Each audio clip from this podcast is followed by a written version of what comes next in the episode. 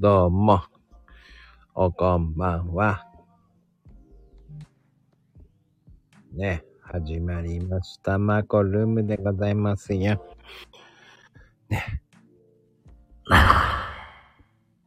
まりました。お久しぶりでございますね。ふつかぶんですよ。なんとね、カレンダー一面に売れておりますね。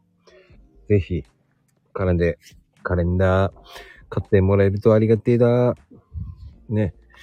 なんかね、でもね、買ってついたよーっていう風に言ってくれないんだけど、写真載せればいいっぺーって思うんだけど、説得力ねっぺーって感じだけどね、本当に買ってねかよって思われちゃいますからね。ぜひついた時の写真載せてもらうとありがてえっすね。ぜひぜひ今日はね、急遽ね、あのルナルナルナティックさんっていう方からね、ちょっと急遽ね、あの私占いたいのっていうお話をね、オファーいただきましたんで、まあね、ゆるーく気まぐれにやろうと思います。今日もね、よろしくお願いしますね。よろしくお願いいたします。こんばんわんこそば。あら、わんこそばまで言うようになってたのね。うーん、成長した。すごいね、うん、どうしたの今日も。今日え素敵よ、いつも。ああ、ありがとうございます。どういたしまして。お読みでね、うんお読みなんだ。そんなことない。俺は俺はルナさんのこと大好きでしたよ。あら、ありがとうございます、うん、うん、よかったよかったですよ。安定感はな本当に安定のルナさんですから俺はもういつもいつも心配してるのがルナさんですからまたまたえ、本当ですよ。何言ってんの。あらー、そうなんですか。あら、あり、ありがとうございますもうその後行方はどうなってんのかって気になってたんですよ。その行方はね、ど、どうにもならないね。四方八方だね。うん、変わらず変わらずだね。なんともなんないかなっていう感じ。まあ明日はまたちょっと心療内科の方に行ってくるので、それで診断書もらえれば少しは進展するかもって感じ。ああ、そういう感じになりつつあるのね、うん、そうそうそう。そっか。うーん。まあね、無理しない程度に。うん、うん、ね。まあどうなるかわかんないしうんうんうん、まあいっかっていう感じ。今今は今はとりあえず薬のおかげかもしれないけど、うん、あんまり薬に頼らないでね、うん、えあんまり薬に頼らないでね心配するから、うん、うんうんまあね、うん、病院行ってよかったなっては思ってる。うん、やっぱりね、何事も、な、何事もっていうか、病院は偉大だね。行くか行かないかだけで全然違うね。うん。そうなの？うん。そうそう、病、病院行くと行かないとじゃやっぱり全然違うなとは思う、精神的にも。うん。うん。うん、まあ、それでね、何もなければ、あ、よかったで済むしさ。それで何か病名がつけば、それはそれで原因がわかるということでホッとするよねっていうところもあって。うん。そっか。まあ、あんまり無理してほしくないなっていうのは。うん。まあ、私が頑固なところも、まあ、うん、そういう傾向が強いっていうのがね、分かっただけでもよかったんじゃないかな。うん。まあ、ね、そういう特徴があるっていうのを周りに言いやすくなったしね。私はこういう病気だから頑固なんですっていうのが言える。病気じゃないか。病気、まあ、障害か。病気じゃない。ではないよ。障害。うん。まあ、個性だよね。うん、個性。うん、個性。まあ変わ、変わりようがない個性っていうか、まあ、身長高い人と同じだよね。身長高い、高くて、あの、邪魔だから、あの、足切ってとか言われたって無理な話だしっていうところ。うん。まあ、それが分かっただけでもいいよねって周りにあの、身長が高い人は外から見えるだけで、性格は外から見えないだけだから、まあ、私はこういう個性がありますって、うん。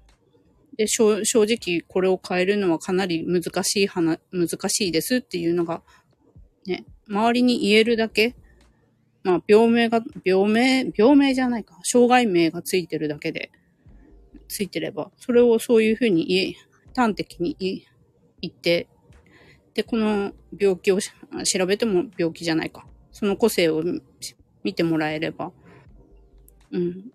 ま、ちょっと、あの、治すのに難しいんですよっていうのを分かってもらえるだけでも、よかったんじゃないかなっていう気はする。うーん。うん。うん。私の、ね、あの、簡単に治せる性格なんだったら、ね、いいよ、いいのかもしれないけど、うん。ね、うん。簡単に治せる個性ではないんだよ。まあ、個性を治すのってね、ちょっとおかしい話なんだけどね。うーん、まあね。うん。うん。うん、そうそう。ね、簡単にその自分の性格、あの、あんたの性格気に入らないから、それ直してよって言われたところで直せるものでもないじゃんっていう、その面がいい面だったりする場合もあるわけだしね。うん、本来こう、こだわりがつ、うん、本来こだわりが強いっていうのって悪い面もあるかもしれないけれども、いい面もあるわけじゃない？そこにこう、あの、なんだろう。結局、うんと、三日坊主になるよりだったらそこにこだわれるっていう。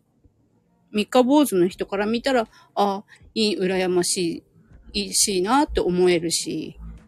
でも、ああの、それが度が過ぎると、ちょっと、まあ、周りからしたらちょっと迷惑だなっていう、あれだったりするわけだし、まあ、両極端だよね。まあ、表裏一体っていうか、いい面も悪い面も。表裏一体。うん。悪い方から見れば、それは悪い個性かもしれないけど、いい方向から見れば、いい個性なわけだしね。結局それを誰がどう使うかなんだよね。それを知って、あの、上司とか、その会社が、その面をどう活かすかによって私を活かすっていうやり方もあるし、だから結局私のことをしっかり見てた人って、結局私をうまく利用できてたなっていうのは今思う。あの、私の前の上司の人って、とか、その前、前の前の上司の人は私のことをよく見てたっていうか、私をうまいこと使ってたなって思う。うーん。し、うん。で、今の上司って私のこと全然見れてないから、私のことをどう使っていいかわかんないから目の上の単行部になっちゃってる。っていうところ。うん。うん。だから、やっぱり、周りがどう活かせるか、それと私が自分の個性をどう活かしていくかっていうところにかかってくる。まあ一生付き合っていくものだからね、やっぱりこの個性って。うん、私は私で。うん、会社はもし私が離れれば、もうそれはもう私の個性を使え、使えなくなるっていうことになるし、それをど、いかにどう使うかなんだよね。っていうところがある。まあ、た、私がこの障害を、まあ、今、会社の方にオープンにしてて、まだ診断書が取れてないっていう段階なわけだけど、まあ、もしかしたらグレーゾーンだからっていうので、診断書じゃなくて診断書の代わりになるような、私が今、どういう状態にあるのかっていうのは出してくれるだろうし、とは思ってはいるけど、グレーゾーンだと診断書までは書けないかもしれないけど、っていうところ。うん。うんかなうん。まあ、だから、まあ、自分の個性を医学的に出してもらえたっていうのは、い、い、良かったなとは思う。あの、占いとかだとさ、診断書とかっていうわけじゃないじゃない？会社に証明できるあれなわけじゃないし。でも、精神療内科の方から医学的に出してもらえた、もらえるかもしれないっていう。いう感じかな今のと今の段階では。うん、でも、出してもらえれば、堂々と、あの、人事部にも、会社にも、上司にも言えるから、そしたらその個性をみんなでどう活かしましょうかっていう話になってくるからね。そこからじゃないかな。始まるのって。うーん。うん。まあでも、いいように言っていいと思うけど、あんまり無理しちゃダメよね。うん。うん。まあ、心療内科の先生からも、あの、今、結局葛藤？私はこうなりたい、こうしたいっていうのと、すごい現実的にズレが大きいから、あの、ここまでストレス抱えちゃってるわけだから、正直それは会社の方ときちんとその葛藤を取り除いていく作業は、まあ、時間かけながらになるかもしれないし、まあ、会社の方で私の状態を見て、いろいろ、あの、急に変え、変えてくれるかはわかんないけど、とりあえずまずその葛藤をなくしていくところからやっていくしかないよねっていう。まあ、ストレスとかは薬で軽減することはできるけどって、うん、言ってるけど。うん。まあ、しょうがないよね、今。とりあえずね。うん。まあ、じ、うん。まあ、会社に証明できる自分の性格っていうか、個、個性を、うん、まあ、ちょっと、あの、社会的に、こう、なんだろう、適合するのに困難な特徴がありますよっていうのを、まあ、会社側にね、提示できるものがあれば、そこからね、うん。うん。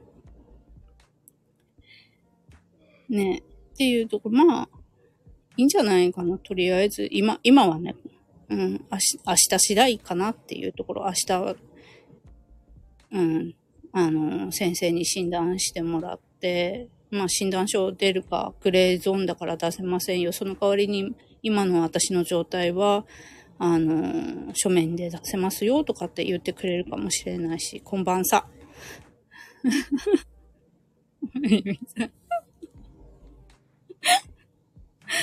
うん、まあ、いい、うん、だから、まあ、この話はもうこれでいいんじゃないかなって思ってる。うん、今はね。うん、今は。うん、いいのよ、これで。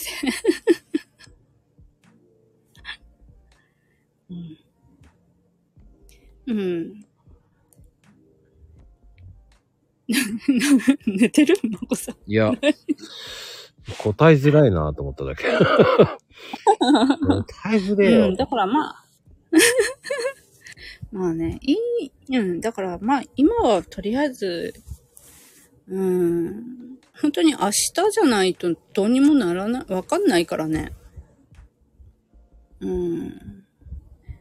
だって、あれだよ、うちの会社の上司がさ、あの、今、この会社の中がすごい雰囲気は悪くて、まあ、私と仕事一緒にしたくないっていう若い子が一緒にいるんだけど、あの、だから私をその別の部署、部署というか別の勤務地に移そうと思ってるんだけれども、うん、まあ私がこういう状態で、で、もし私がに断られたらどうしたらいいのか、あの、私のその心療内科の先生に聞いてきてとかっていうような会社だよ。ダメじゃんと思う。あの本当に。あの、私のその心療内科の先生は、あの、会社とその私のあれがあるんだから、産業医さん、あの、会社には会社の事情があるわけだから、あの、産業医さんとそのすり合わせは産業医さん含めてで、で、事務所の方で解決していかなきゃいけないっていう話をした前提の話で、や、で、そういう、その言葉が出てきたから、あ、これダメだなと思っち、思っちゃったもん。何を言ってるんだろう、この会社と思っちゃったもんね。うーん。難しいね。うーん。びっくりしちゃったよ、でも私。産業医さん含めてで考えて、くださいねって、わ私のし、ほら、心療内科の先生は、私のケアのためにいるわけじゃない？い私がお金を払って、私のケアのためにうーん、お願いして、で、その先生が、あの、会社には会社の都合があって、私には私のその葛藤のあれがあるから、産業医さんを含めてで、あの、人事部さんなり、あの、会社なりで、あの、揉めて、私のあれをやって、やってください。こっち、私、あの、こっちの方は、うん、あの、うんと、あの、私の方は、あの、その薬やらないやらで、で、あとは私のカウンセリングとかして、ケアしていくのでっていう意味で言ってると思うのよ。さん、あの、私のことは私の、あ、あれ、あれだとして、会社には会社の都合があるわけだから、あの、そこは私と産業医さんと、それから会社側と、で、あの、うまく話をすり合わせて、あの、ケアし、していきましょうって、うん、言ってるのに、私の心療内科の先生に、会社のことどうしたらいいのって聞いてこいっていう会社ってどうなんだろうって思って、いや、自分の会社で産業医いるにもかかわらずだよ。何なんだろうって思っちゃったもんね。この会社って、って思って。うーん。ねえ。私も思ったもんね。友藤さんと同じみたいに、この人、まあ、バカなのかなって思って。うーん。いやー、それが根本的なる、うん。うん。はぁ、まあでもしょうがない事情もあるんじゃないの？うん、だから、やっぱりね、ちょっとよくわかんないんだよね。で、まあ、私の、その、まあ、うん、あれもあるんだろうけれども、私も結構その、曖昧な言葉とか、あの、今の時代はとかがちょっと全然理解できなくって、正直ね。今の時代の若い子は、あの、ちょっと言われただけで、あの、すぐ心を壊して会社辞めちゃうって言われた時に、はって思う。どういうこととか。今の若い子たちをバカにしてるのかなって思う、うん、思ってしまったくらい。でもそれって、うん、何言ってんだろうこの人と思って、うん、パワハラとかそういうのを講習受けてない人なのかな。どうなんだろうね。よくわかんない。でも私がやってることはパワハラだって言うんだよね、その人。でもさ、うーん、うーん、それを言ってるとしてもパワハラなんだけども、うん、ねえ、びっくりするんだけど、それってで、その今の若い子をバカにしてるんじゃないのって思っちゃうの。モラハラもあるかな。モラハラとも言うな。うん。なのかね。び、うん。で、あのー、できないことを無理にやらせるのはパワハラだって本人は言ってるんだけど、私その人に、人に教えるのが苦手だから、あのー、うんと、なんだろう、線引きしてほしい。私の仕事はこ、あの、私が教えるやつはここま、ここからここまでで、で、まあ、あの、ここからここまでは、あの、次の段階にしましょうねとか、ここからここまでは、あれ、あれしましょうねって、あの、うんと、私はそういうのが苦手だって、前々から何回も何回も言ってるんだけれど、言ってあって、だから、その、カリキュラムを作るなり、線引きするなり、なんなりをしてほしいって言ってたのにもかかわらず、それはできないだの、それはやれないって言ってて、で、私がいざその、うんと、なんだろう、うんと、仕事をこう、や、やり取りしてて、そのことをこう、ぎくしゃくし、してしまっ、ぎくしゃくっていうか、まあ、ちょっと切れやすかったところもあったのかもしれないけど、となっちゃって、そしたらもう、で、あの、私は何も悪いことしてないのに怒鳴られたって。だからもう許せない。もう、あの、一緒に仕事できませんって言って、私をと、あの、別の勤務地に飛ばす飛ばすっていうか、移動させてくださいみたいな。で、それをまあ会社は飲もうとしてるんだよね。私はちゃんと、あの、怒鳴ってしまったことは、謝罪はしてたんだけど、その子にも対して。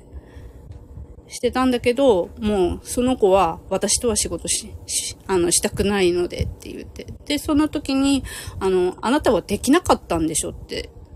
教えることできなかったんでしょ。なのに、あの、その子に仕事を与えてたんでしょみたいな感じになっちゃって。もう、な、あできないことをやらせるのはパワハラって言われ、言われた、言われたあれ、うん。言われた、うん。言われたで、でも私はでき、できませんって、あの、線引き、なので線引きしてほしいってずっと言ってたにもかかわらず、それはや、できない、やらないって言、言ってた人が、うーん。なんかもう、えって思ってやったよね。できない、やれないのを分かってて、仕事、あの、仕事を任せるのはパワハラだって私に言うっていうのって。でも私何度もあな、あなたに、あの、私はそう、そういうのが苦手なので線引きしてほしい、あれしてほしいって言ってたのに、それはできないって言って、うん。うん。私ができないっていうのを何回もこのヘルプを出してたのに、いや、あの、こ会社をやらない、できない、やらないって言ってて。あのーうん、そういう時書面に残しました？いや、書面に残してないけど、だからね、うん、うんね、あ、それ証拠、証拠がないでしょって言われたらあれなんだけど、でもだったら、うん、っていう感じだよね。まあ、あれだけどね、あの、うーんと、それを言ったあれ、あれも、あれなんだけど、聞いてた人も他にもいるから、うん。あの、それ聞いて、うん、うん、そういう時じゃなく、そこでメールいち通でもに通でも入れとかないと、うん、うん、そこは、ちょっと、その、それをしてほしいっていうのをメールで送った方が証明文があれば、説得力はあるんだけど、うんうん、ねえ、ただ、あの、その人から、あの、もらった、パワハラとはっていう書類はもらったよ。うん、まあ、それ、それ、あれはある、あるんだけれどもね。うん。うん、まあ、でもそれは、もう、あれかなとは思ってる。明日にでも主治医の方にこういう書面もらったあれだったんだけれども、こういうのも、こういうこともあって、みたいな、あれば言うけどね。うん。まあ、ね。私は人に、うん、伝えるのが苦手な、あれもあるし、結構、うん、パニックになっちゃう時もあるから、っていうのもあるけど、うんパニ、パニックになるとあんまり外に出さないで自分の殻にこもっちゃったりとかする方だけどね。うん、外にこうガーッというか自分の殻にころこ、こもるかって感じ。うーん、うん、になっちゃうから。で、結局こう頭がこうカーってなってくるともう本当に自分の殻にこもって頭ね、ひ、一言も口聞かなくなっちゃうもんね。相手に対して。ただただ言わせてるだけっていう感じ。でも自分はもう殻にこもっちゃってるから、聞こえてないっていうような感じにもなったりとか し, しちゃったりとか。うーん。ああ、それからやりとりを録画しとけばよかったなっていうのもあって。うん、あとはね、そうなのかもしれないけど、まあ、こう、感覚感覚もあれしてるし、あの、急に呼び出してきたりとかするし、こっちの方はもう何も準備がな、何もない状態でや、それをやられちゃうから、録画も何もって、うん、録音も、で、書面も絶対残さないし、そういう、そこあたりはちょっと狡猾だよな、とは思うけど。うん。ずるいね。うん。で、あの、本当はいつい、でもさ、それってでも大体がそうなんだよね。うん。うん。もっとあの、すごいさ、あの、うん、その、もっとすごいことやられてる方も結構いるんですよ。うん、いると思うよ。うん。いやでもね、今ね、本当にすごい人いて、うん、その今揉めてるんだけどね。うん。そのバスの運転手やってる人でね。うん。そのいじめにあってっていうか、モラハラにあって、パワハラにあって、うん、で今、それで今そのやってる、戦ってる人もいるんだけど、うん。やっぱりその人も用意周到だよね。うまいもんね。うん。うん。しっかり書類も用意してちゃんとやってるもんね。うん。だそれやってた、順序よくやってて、そしていきなり、こう、うん、あなたは矛盾してますから や, やめてくださいってやられたっていうので、相当バズってる人なんだけどね。へぇ、うんうん、で、あの、でも、そういうのもわかるし、うん、やっぱり自分を守るっていうには、やっぱ武器っていうわけじゃないんだけど、うんうん、やっぱりやりとりっていうのがないとダメだよってよく言われるんだよね。うん、そうなんだよね。うん、だそこで、やっぱそこの反省点もありつつながら、うん、今から進めるのも一つの手だよね。うん。だからこそ、うん。一つ書、書面を書いて、うん。上司とそのもう一人の上の人とかに、うんシーシー 載せて送るっていうのも一つだよね。こうこうこうでこう流れでこうなってますけどっていうのを逆に先手打つのもありだよね。うん。ただ今大きくあの話が大きくなってきてて、うん。うん、で今私の上司とそれから問題のこと私とで個々に結構は話をしてたんだけど、今結局その、あ、私を移動させるだの、の、私がこう精神的に病んじゃったりとかってしたので、周りが結構入ってきてて、で、まあ、支店長も、あの、前は工場長と私と、それから問題のあることっていう感じだったんだけど、あの、今、支店長も入ってきたし、うん、営業の部長も入ってきたし、で、今までその、うんと、その問題のこの方に、の見方についていた人も、結構、うん、見方に入ってた人っていうのも、うんと、もう含めて、で、今、ん今さんにんだったのが、今ごにんに増えたのか。あの、だからもうごにんで話し合い し, しましょうみたいな感じになってきてて、うん、あの、もう、うん、もうさんにんでこう、あの、なんだろう、さんにんでっていうか結局工場長と私でふたりで、ふたりきりで話して、それから問題のことを工場長とで、あの、ふたりきりで話をして、で、工場長が間に入ってなんだけれども、私の方じゃなくてもう完全に、その問題のある子の方についてる。うん。っていう感じだったのが、私が結局潰れちゃったから、は、これはもうまずいっていうので、支店長と、それから、うんと、営業の部長と。で、今ごにんになって、で、おそらく多分、これから営業部隊が、さすがに私が潰れるのはまずいっていうので出てき始めてるから、ちょっとそこあたりでどうなってくるのかなっていう。結局私が一番古、古株で何でも知ってて、私に聞けば何でも、うん、教えてくれてみたいな感じの人が突然もう潰れていなくなっちゃうってなった時に、さあどうするってな、なってきちゃってるっていうところがある、今。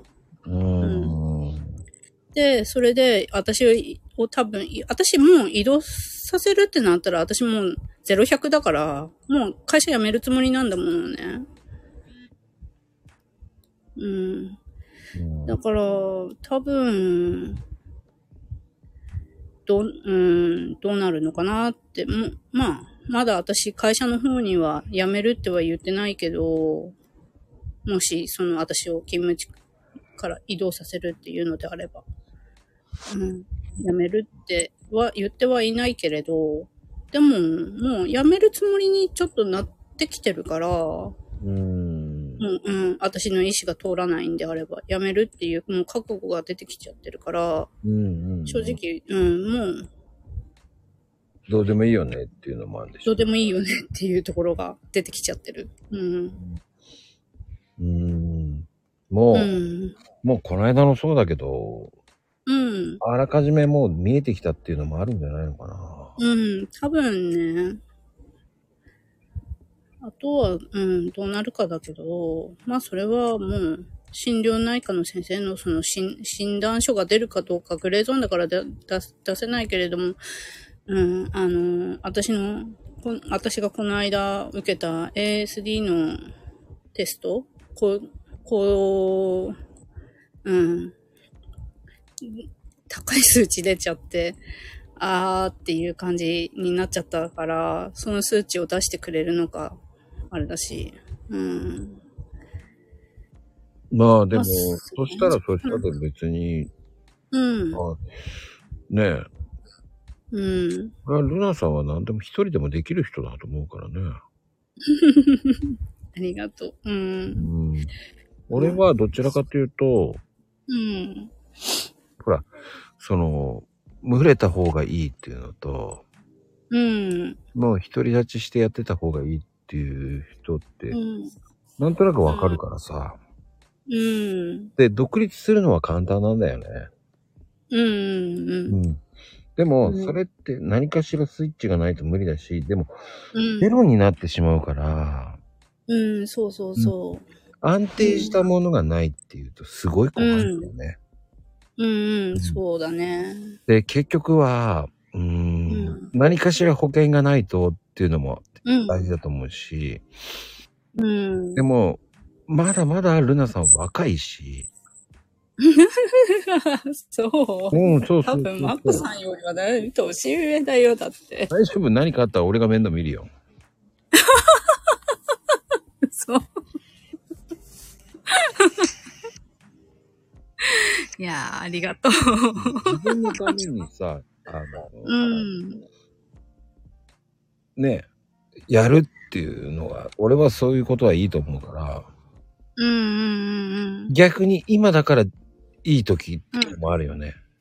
うん、うん、そう、うん。でね、私ね、来年さ、天中殺なのよ、来年と再来年。逆に言っていいんじゃないの？そう、だからね、そう、だからね、天中殺の間に勉強しようと思って、あのー、本当に占いの、だから、あのー、まあね、この間、ちょっと占いの講座に、あのー、講座で、今、マンツーマンでや、あのー、講座受けてるのね、うん。で、その先生から言われたのが、天中殺の間に勉強しなさいって、勉強を、あの、天中殺は、ほら、あのー、いいことも悪いことも天井を抜けてるから、うん。あの、うん。だから、あの、うーんと、勉強はいいことしか、あの、起きないから、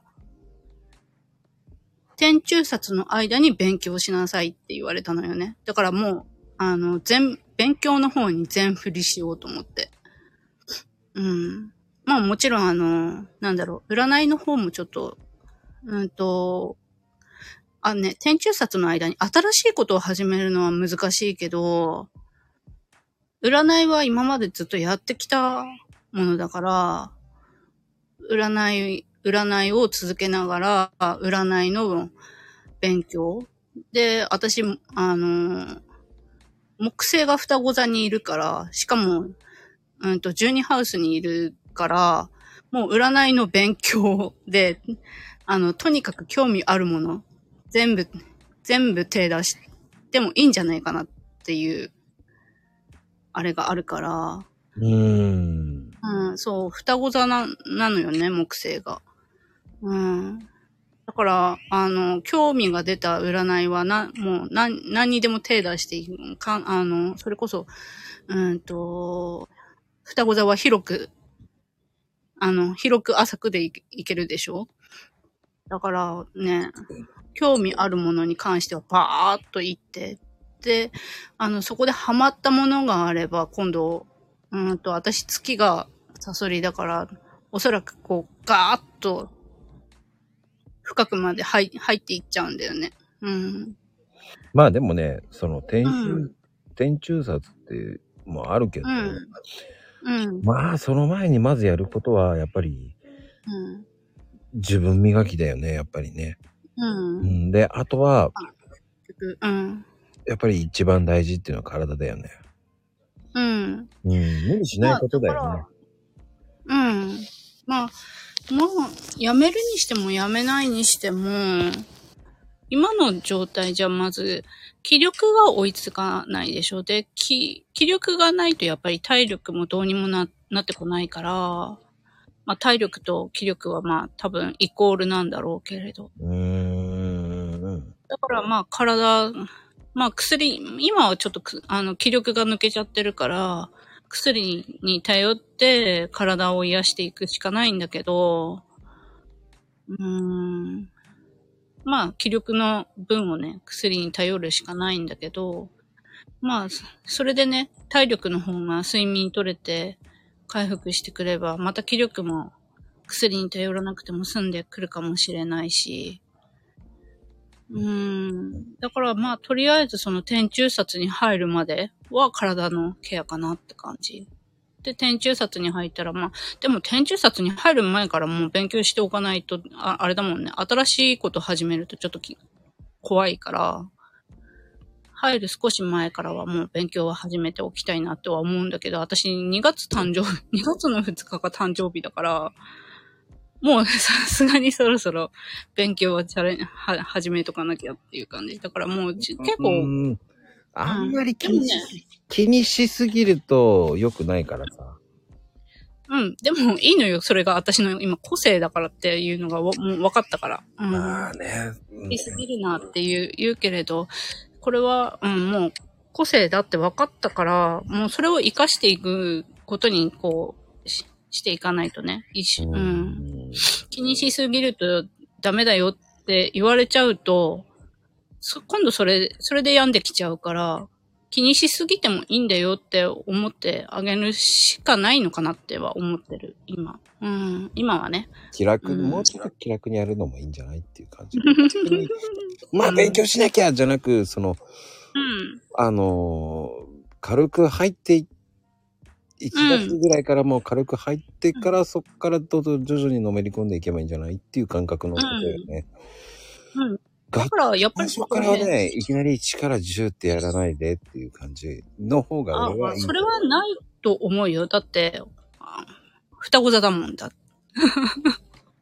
気楽なのよ、双子座だから。うん。勉強するのにしても、本当に興味あった時にポンと結構本買って。で、そっから、あの、読むか読まないかは別だもんね。また気になるまで放置しちゃうから、私は。うん。そうなんだ。放置しちゃう、ね。うん。そう。あのね、気になった時に本買って、で、寝かせちゃうんだよね、それを。あの、か、買って満足しちゃうから。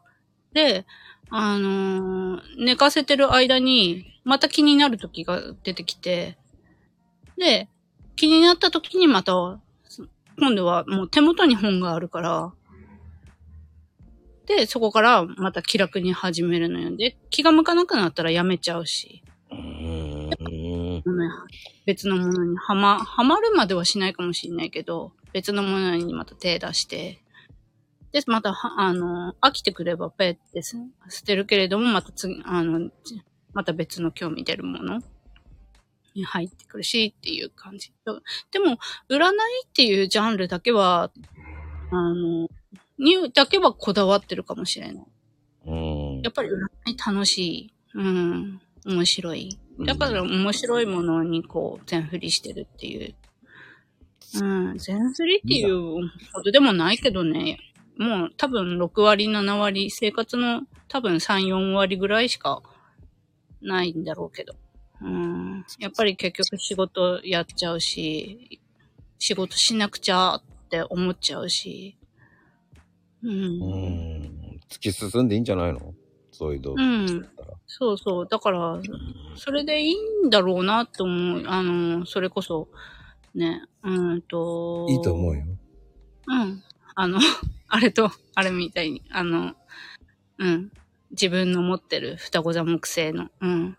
木星双子座の意思に従って、あの、興味が出たものに、を拡大していく。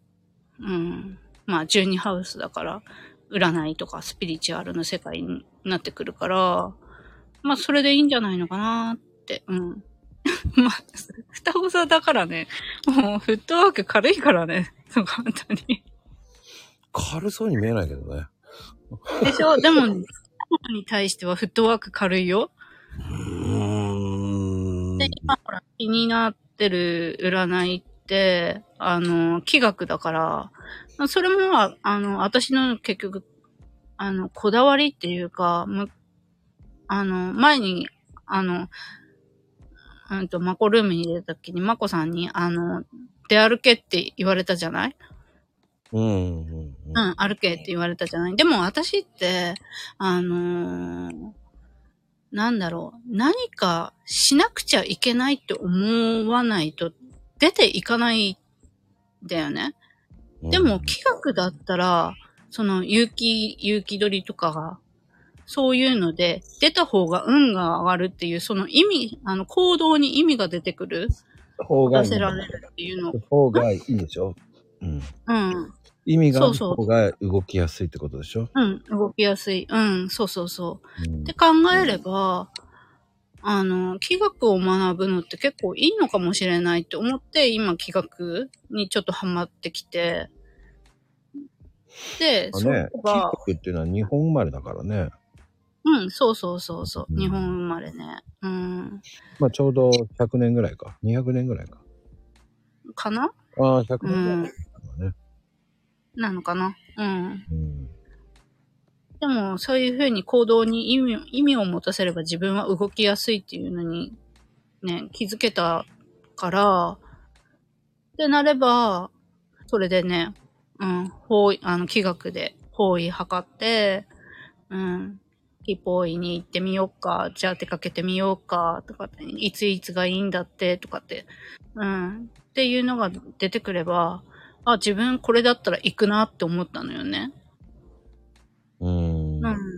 それでまあ、気学、あ、面白そうと思って気学勉強し始めたら、あ、思ったよりも気学面白いと思って、であ、もうちょっと深掘りしてみようと思って、今、あの、その、今、そのマンツーマンの講座受けてて、で、まあその講座の先生に、この講座終わったら、あの、うちの会に入ってみませんみたいなことを言われたから、そしたら、あの、気学で、うん、その会から、まあ外注みたいな形で仕事もらえるっていうのもあるし、まあ、そのか、その回で鑑定書いちまい書くのに、いちまんちょっとぐらい、こう、あの、で、あの、販売してるのかな？うん。だからまあ、なかなかね、うん、いいんじゃないかなと思って、あんまり、うん、外注。外に外注になって大丈夫かな？すごいご時だなぁ。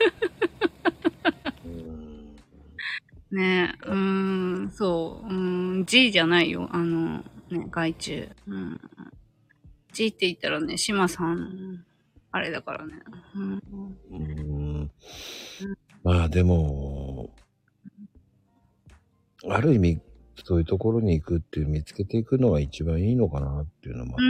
うん、そうな何かしらね新しい道は多分うん開けてきてるんじゃないかな今っていうところはある。うん、まあ、転職するかしないかはまた別としてね。うん、新しく進んでいけるのかなって思いつつ。どうなることやらっていうところだよねっていう感じかな。どうなることやら。うん。うん、まあでも、皆さんはどうにかなる人だから大丈夫だと。なんとなく回る人だよね。うん、それはなんとなく。うん。それは天性だからいいと思うけどな。なんとなく、うん、なんとなく回る人だから。うん。うん。あ、クラリちゃん、害虫の話じゃないです。うん。それは違うんです。うん。でもね、本当に、うん、むしろチャンスの年だとふうに逆に僕は思っちゃうけどな。うん、まあ、うん、いすす変化の年でしょ、うん、まあ、うんうん、そう、あの、うん、マコルーム終わってからね、ちゃんとね、数日のね、あれも、講座も受けてね、ち ゃ, ちゃんと終了もしたのよ。軽く、あ、軽くあったけど、えうん。どんだけやってるんだよ。そう、だからね、えどんだけやってるんだよって感じだよね。って感じでしょ。でもね、楽しいのよ。うーん。ね、ちゃんとね、うん、そう、終了したのよ。すごいよね、私とかって言ってみたい。すごいね。にかげつ、にかげつくらいかな、うん、のくらいの間に、数日勉強して、うん、講座を受けて、終了証までちゃんともらったよ。うん。うん、それができるっていうのはすごいと思うんですよ。ありがとう。だからもうや本業でき本業としてできるけどねと思っちゃうんだけど。うん。まあ多分ねできるんだろうねとは思うけど。だってもう世の中にはなんちゃっての人っていっぱいいるからね。うん、いるいるいる。うん、まあ僕だってなんちゃってだからね。そりゃそうだよ。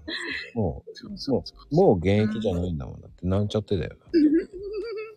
うん。なんちゃって。まあうんうんうん、いやなんちゃってって多いよだって本当に、うん、だってこれはコロナのおかげでなんちゃってが増えたんですよすごく。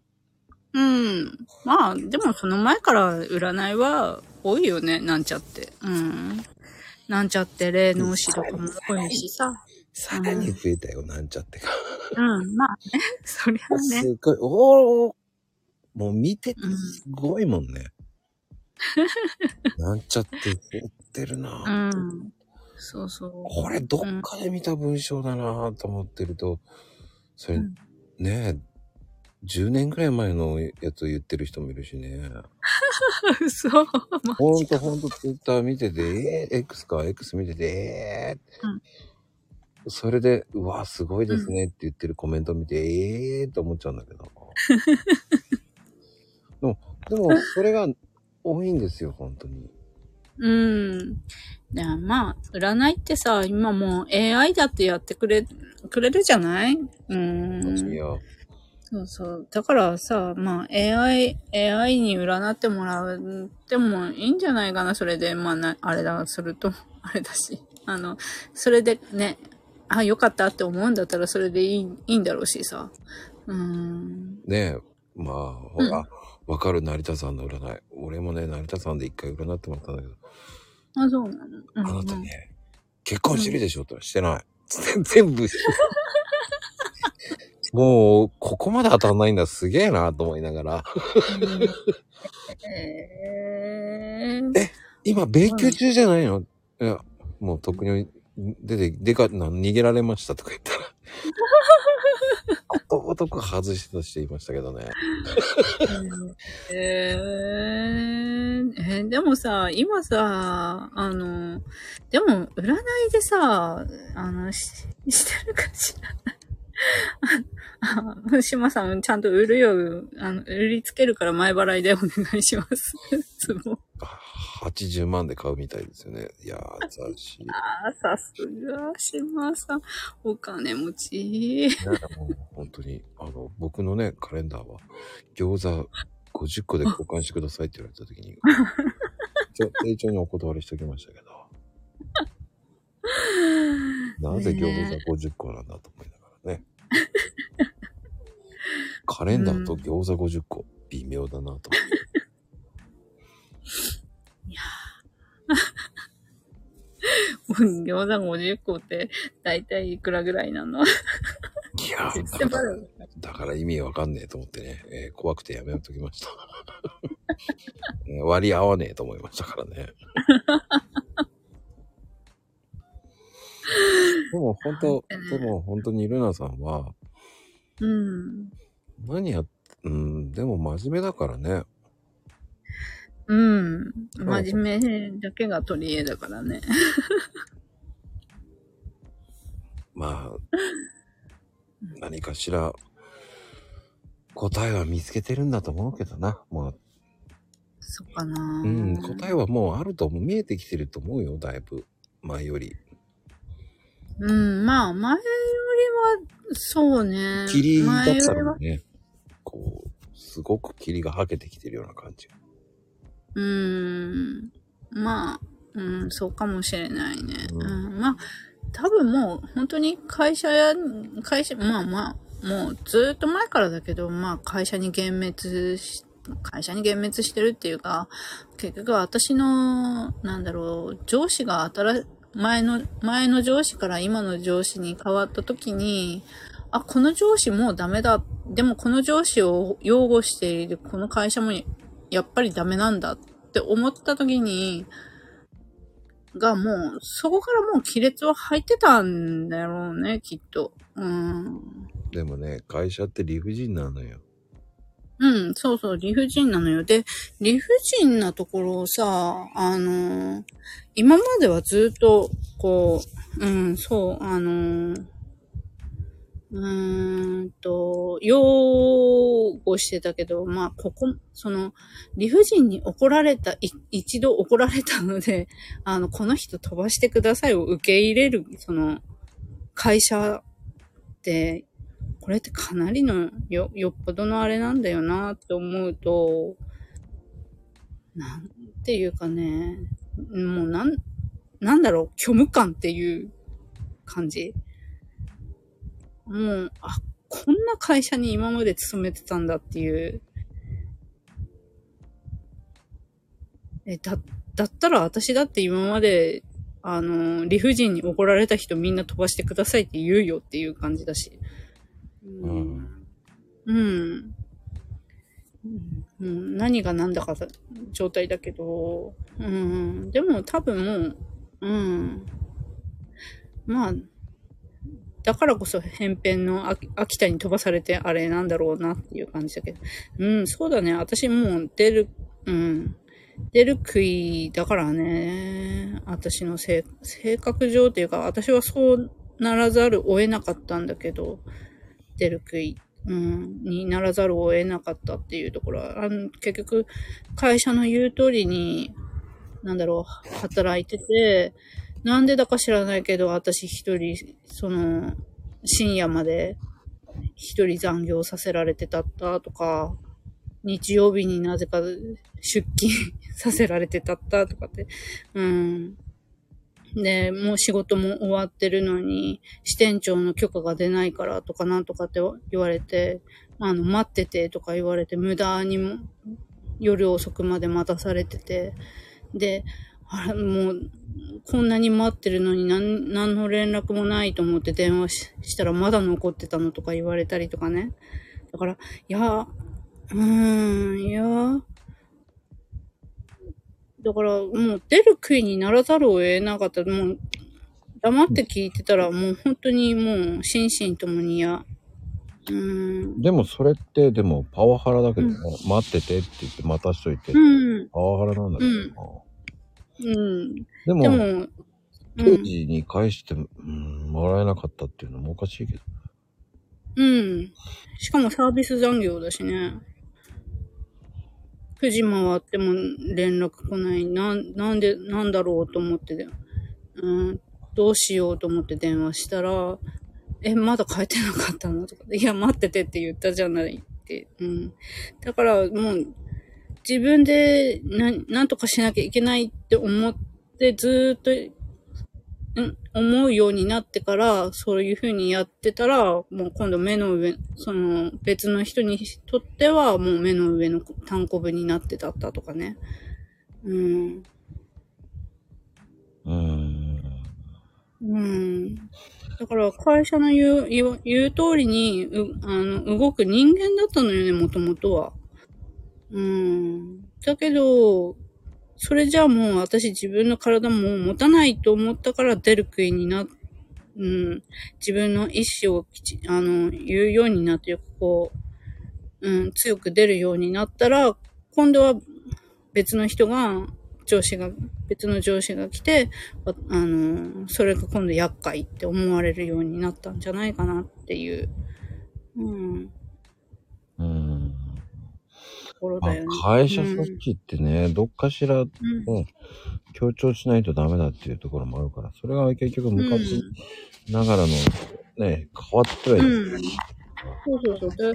だから、なんでだか知らないけど、私と、あの、まあ、その時、当時は結局また別の上司だったわけだけど、上司と二人きりで朝のさんじよじまで残業し、残業、サービス残業でやって、で、まあ、あの、着替えだけしに行って、帰って、朝のろくじ、しちじに出勤してっていうのが、ふつかみっか続いたり、日があったりとか、そういうのをまあ結局、あれだったんだよね。まあ夜のくじ、じゅうじが、あの定時がごじなのにね、あの、あ、結局私、うんと職場、職場っていうか、うんと、昔の職、昔の、なんだろう、なんだろう。場所が、うん、あの、な、道路拡張工事っていうので、移転になったのよね。勤務地が。うん、途中で。うん。で、その時に、あの、私が今いるところって、私一人になっちゃったんだけど、うん、その、うんと、その時に、うんと、私一人だから多分あっちの支店側ではもう誰も私のこと見えなかったからなのかもしれないけど、あの、とりあえずまず支店の方で回らない仕事はこっちに回せばいいやみたいなノリがあって、うん、うん、私の自分の通常の仕事以外に、あの、別の部署の仕事がポンポンポンポンってこう回ってきて、で結局、うんと、そっちの方先にやらないと自分の仕事が回らなかったりすると、そっちの方優先して結局そっちの仕事で定時終わって、で自分の仕事はごじ、ごじからになったりとかして、結局残業でじゅうじ、じゅういちじ、でも自分の仕事ができなかったのが悪いでしょで、あの、タイムカード切らされてて、サービス残業になっててっていうのが、もうそれが普通みたいな感じになっちゃってて。それって記録はしてなかったの、うん、書いて。うん。してなかったのよ。結局、私はもう会社の言いなりだったから、当時は。あ、うん、もう会社のためにやらなきゃとか、会社のために、まあそういうふうに洗脳されてたのかもしれない。うん、その、うん、前の上司にね、うん。うん。会社のためには、うん、会社が存続するためには、ここの支店が存続するためにはって結構言われてたったから。それは綺麗事だよね。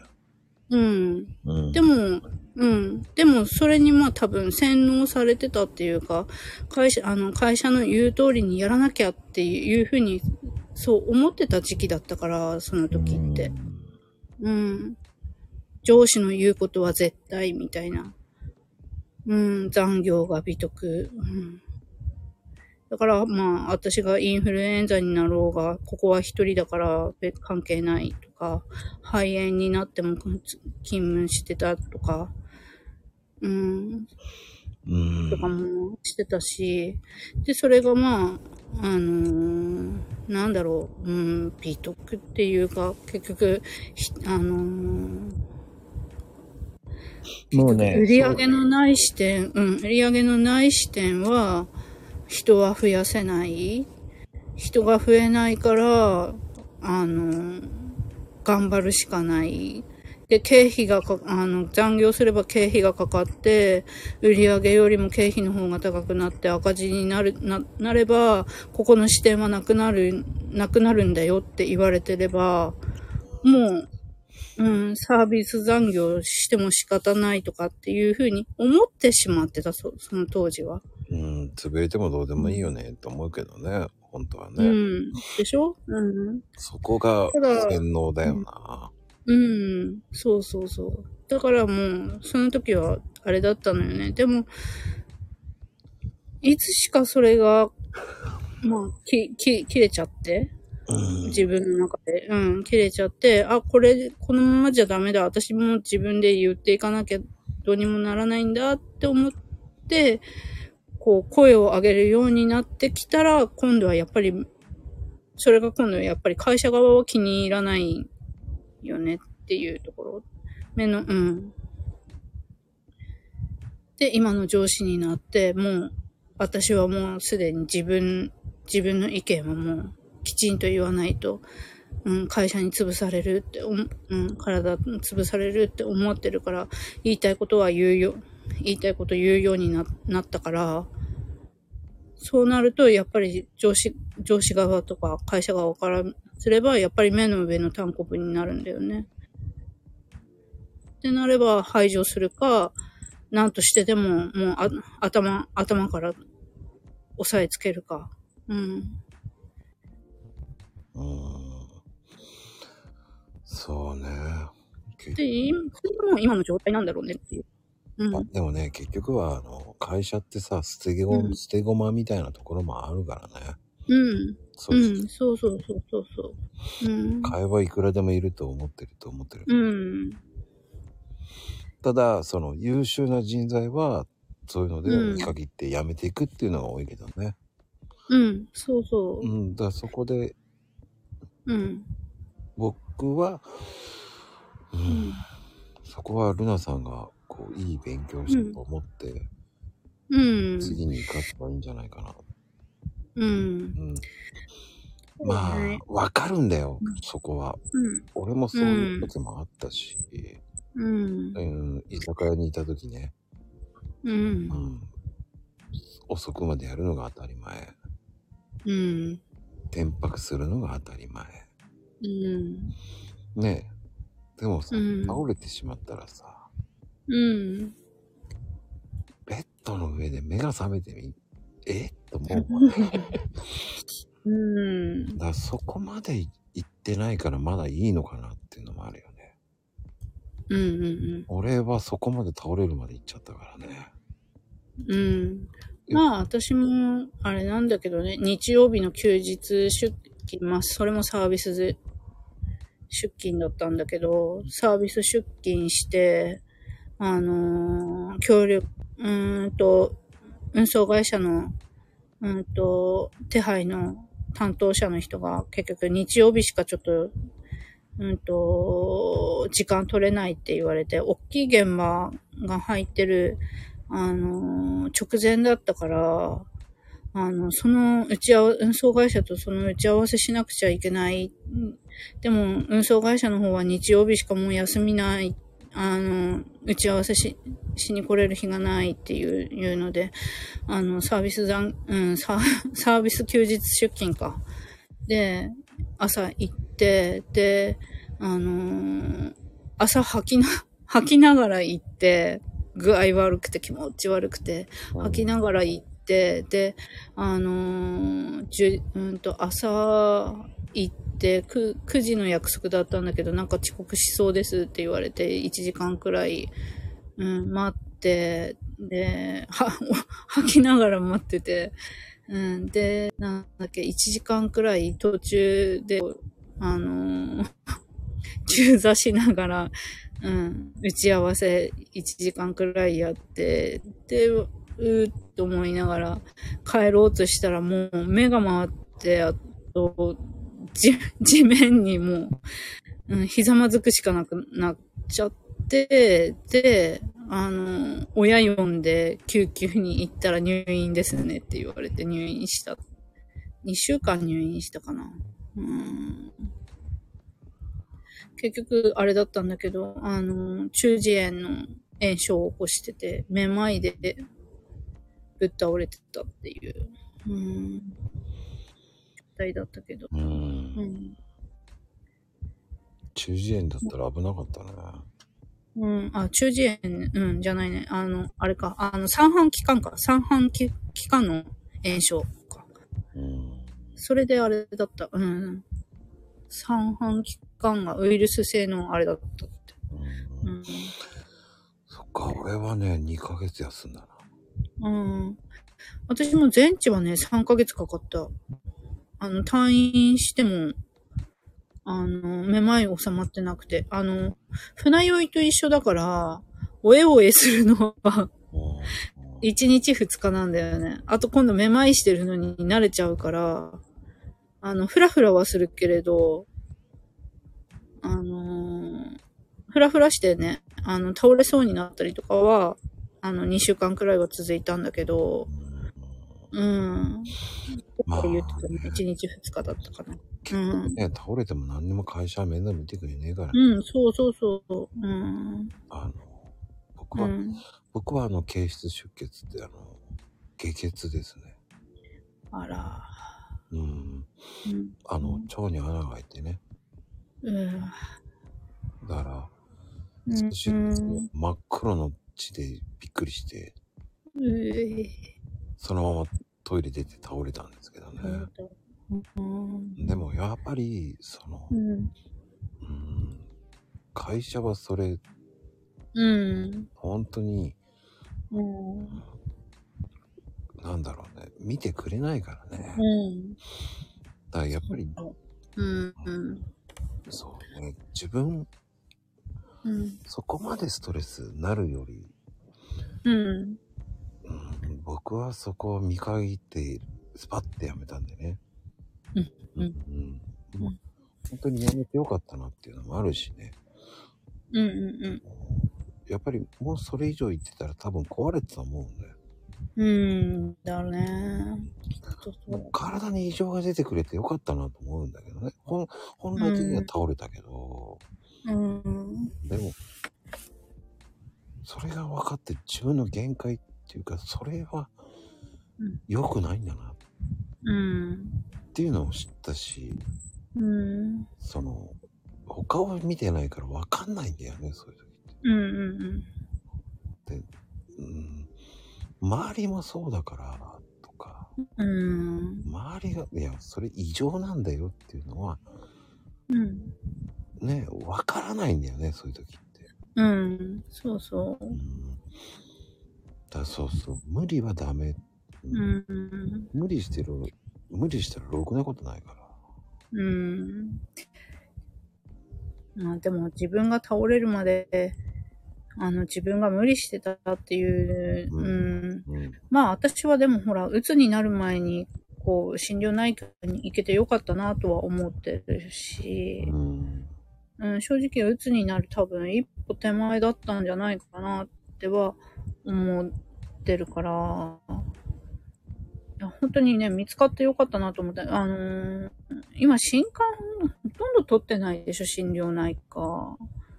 うーん、だから、あの、私も心療内科で、あの、結構いろんなところに電話したりとかってしたんだけど、今、新刊取ってないんですとか言われちゃって、えーとか思って、それでも、あの、もう、なんだっけ、うーんとね、電話であれしてでももう拉致開かないなと思って、とりあえず行ってみようと思って、うん、行ったら一軒目のところで、新刊は取ってるけれども、あの、一か、あの、予約はいっかげつごですって言われて、マジかと思って、一回家に帰ってきたら、そこの病院から電話かかってきて、あの、明日、あの、新刊さんでキャンセル急に出たんで、どうしますか？入りますか？って言われて、ラッキーって思って。ああ、でも何かしら縁があったんだね、そういう時。うん、おそらくあったんだよね。うん。うん、おかげさまで、あれ、本当に、うん。よ、本当に良かったと思って。多分ね、このままいっかげつ過ごしてたらきっと鬱になってたと思う。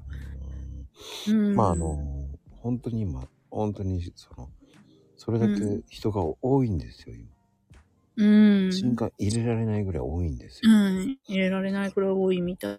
で、それが、あの、本当かどうかがわからないっていう人も多いんですよ。うん。結局、その、コミュニケーションとかそういうのも、こう、うん、何でもそうなんだけど、大したことないんだけど、うん、見てもらうと、うんね、落ち着く人もいるから、うん、だからね、どんどん増えてるんですよ、今本当に、うん、で、やっぱり一回ね、受診すると結局受診、受診するっていうか、新刊の時はやっぱりいちじかん以上時間かかるもんね。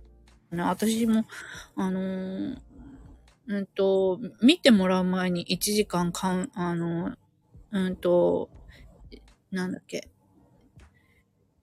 うんと診療師さんって言えばいいのかな、うんうん、からかんうん、うんとかうんとカウンセリング受けて、でそれから結局日にちかあのまた別日に、うんと、受診です。また、先生ともまたいちじかん話をして、みたいな感じだったから、やっぱり忙しいんだよね。うん、あの、新刊さんだともういちじかん近く、かかるか、ね、話しなきゃいけないし、うん。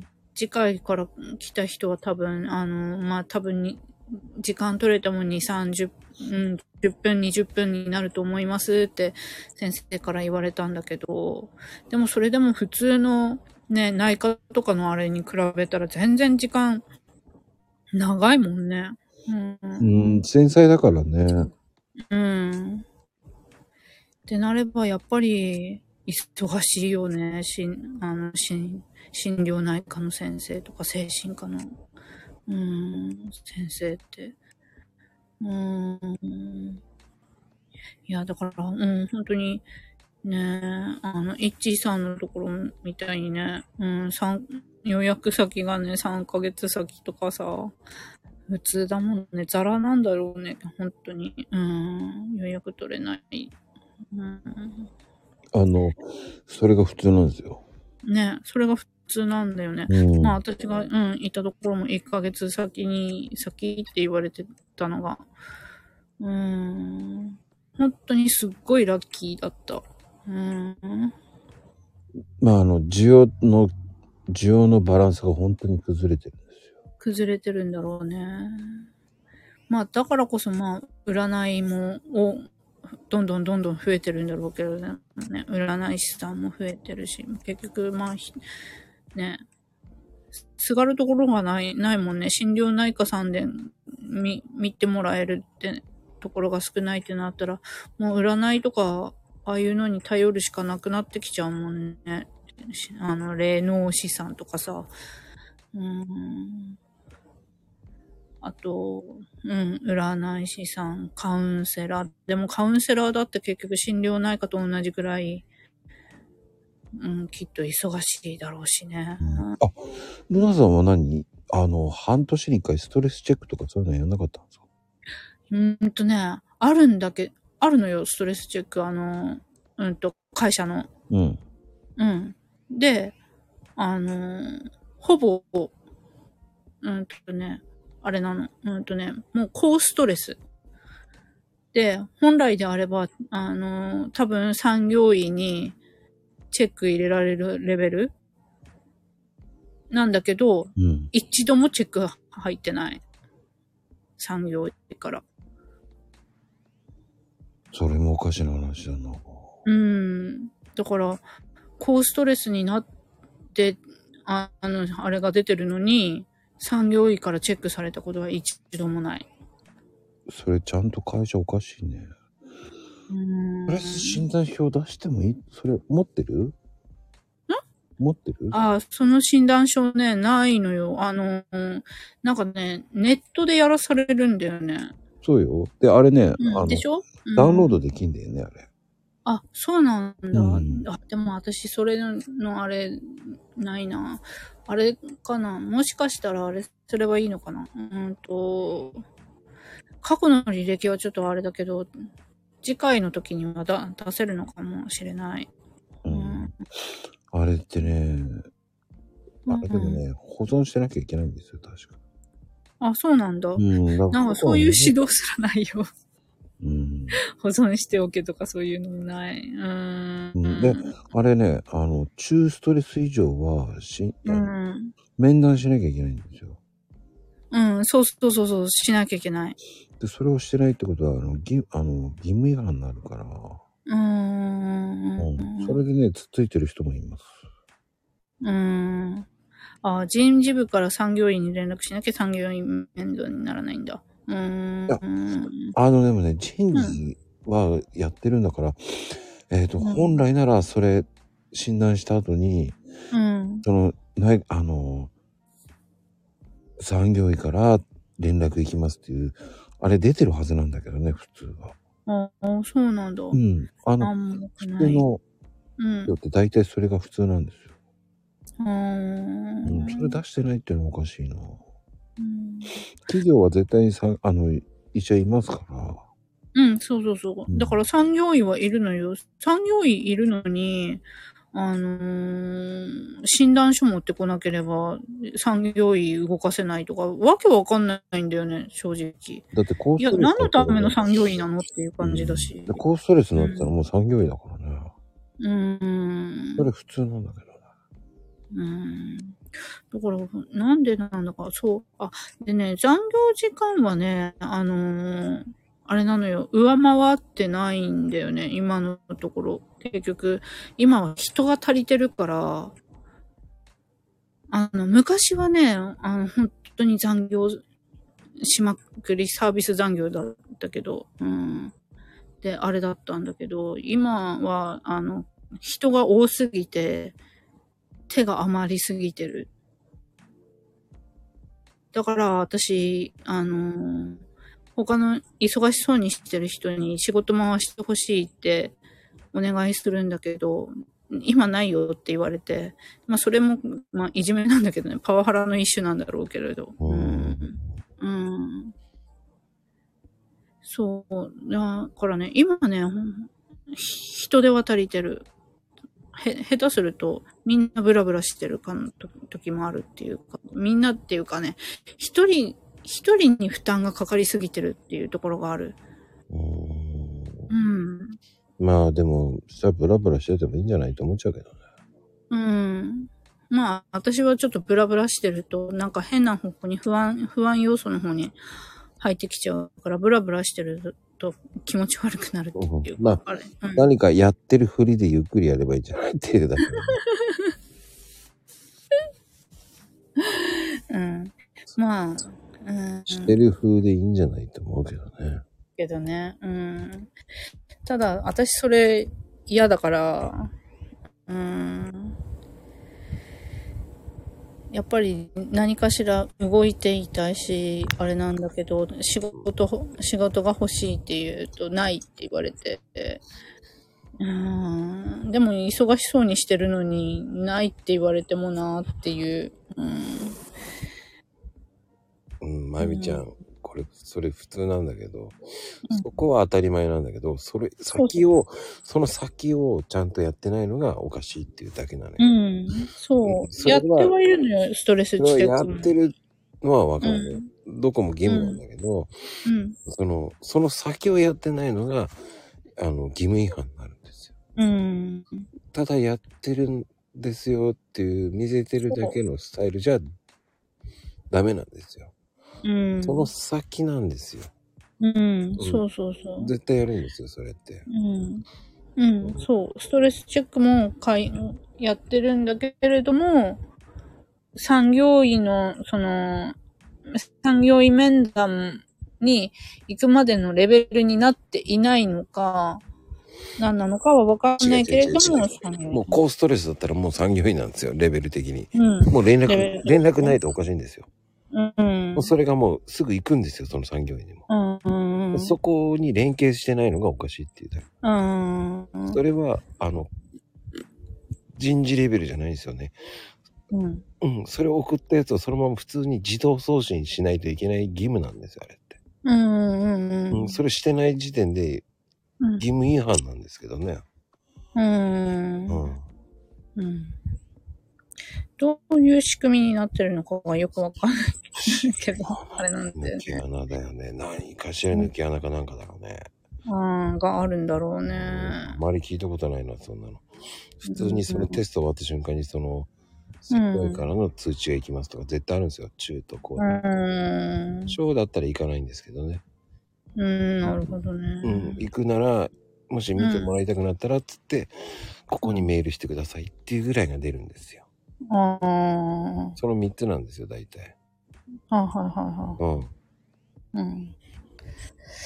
なんで、ね、あの、うん、ストレスの場合はえっと、うん、あの連絡行きますからね。はあ。じゃあその連絡が来ないという時点でおかしい、やっぱりおかしいんだね、やっぱりうちの会社。うん。必ず行く、必ず電話来るから。うん。うん、ただやってるだけのアピールだと思うな、それじゃ。ああ。その可能性は高いな、うちの会社は。うん。基本的に連絡来るんですよ。うん。うんあのストレスチェック表見たんですけど、うんうん、一度面談しませんかって言って、それって任意です、中の場合は任意ですか、うん、強制ですけどとか言うと、うん、まあこの場合は任意なのよねとかさ、うん、で高ストレスの場合は一度、うん、じゃあ次もそのいやでも見た方がいいわよって絶対言うんですよ、それ、うん、でもこれもし、うん次またなったら強制になるからねって言ってくれる、うん、なるほどね。うーん。うん。だそういうのがあるから何とも言えないんだけどね。うーん。でも私はあなたの名前をちゃんと見てるから次もチェックしますわよって言ってくれるのが産業医なんですけどね。ああ。うん。まあちょっとうちの産業医がどういうあれなのかわかんないけど、うん、どういうシステムなのかな、うん、システムになってるかわかんないけど、うん、だって外部の、うん、診断書がなければ動かないっていう動かない産業医って何なのっていう正直、うん、何のための産業医なのっていう、うん、ありえないよね。うん。どういうシステムになってる産業医なのかが全然わかんないうーん。普通はありえない。聞いたことない。そんな。ね、だよね。うーん。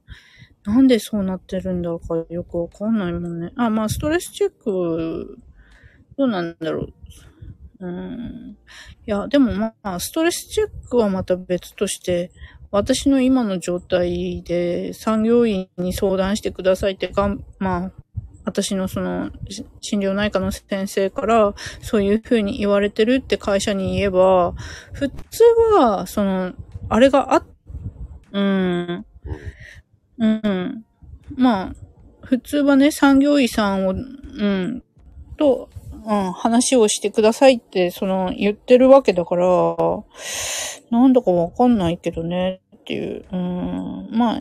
変わらないのだろうけれどもね。どうなんだかね。うん。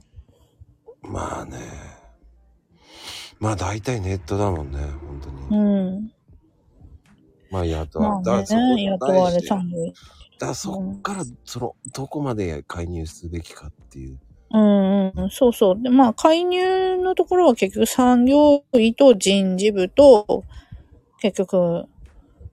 うん。あのー、私と会社でっていう話になってくるんだろうけど、うん、うん会、会社っていうか、会社と人事部、うん。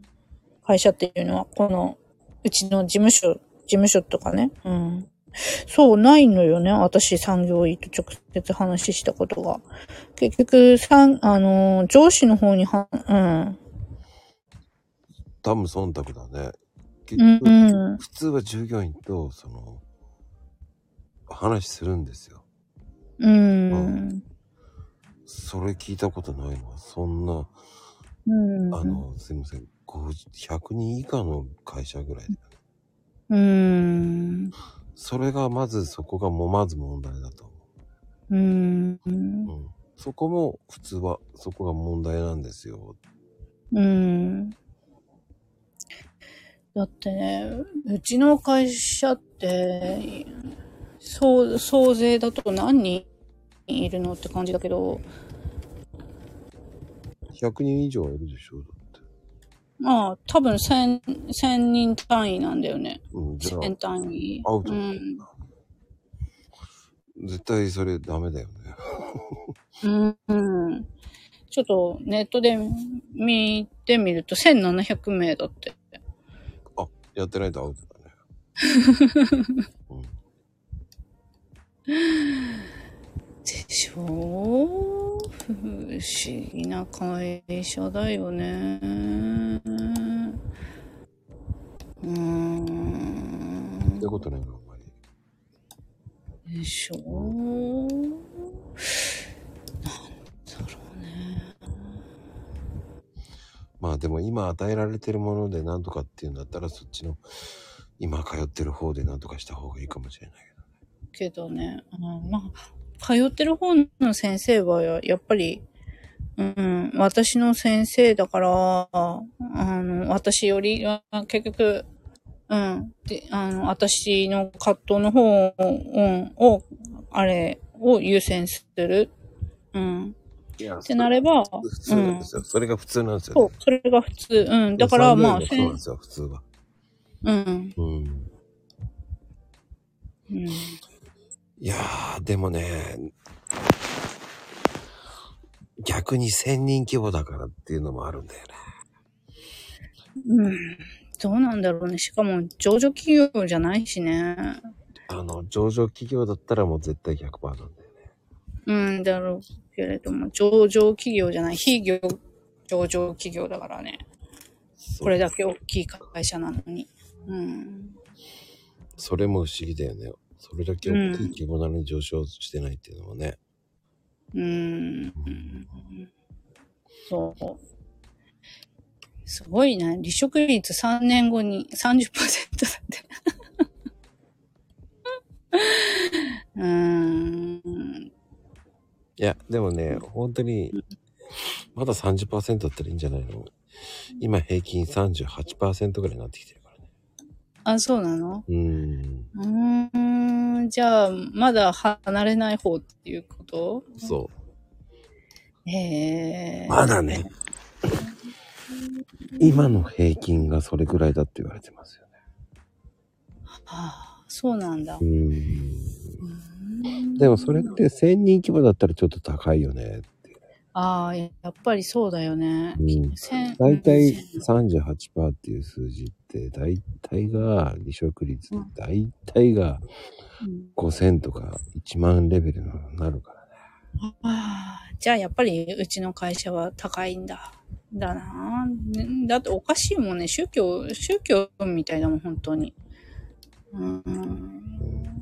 まあ、ある意味自動車、まあそういうのでもそうだけど、全てがそうなんだけど、やっぱりその辺はグレーなんだよね。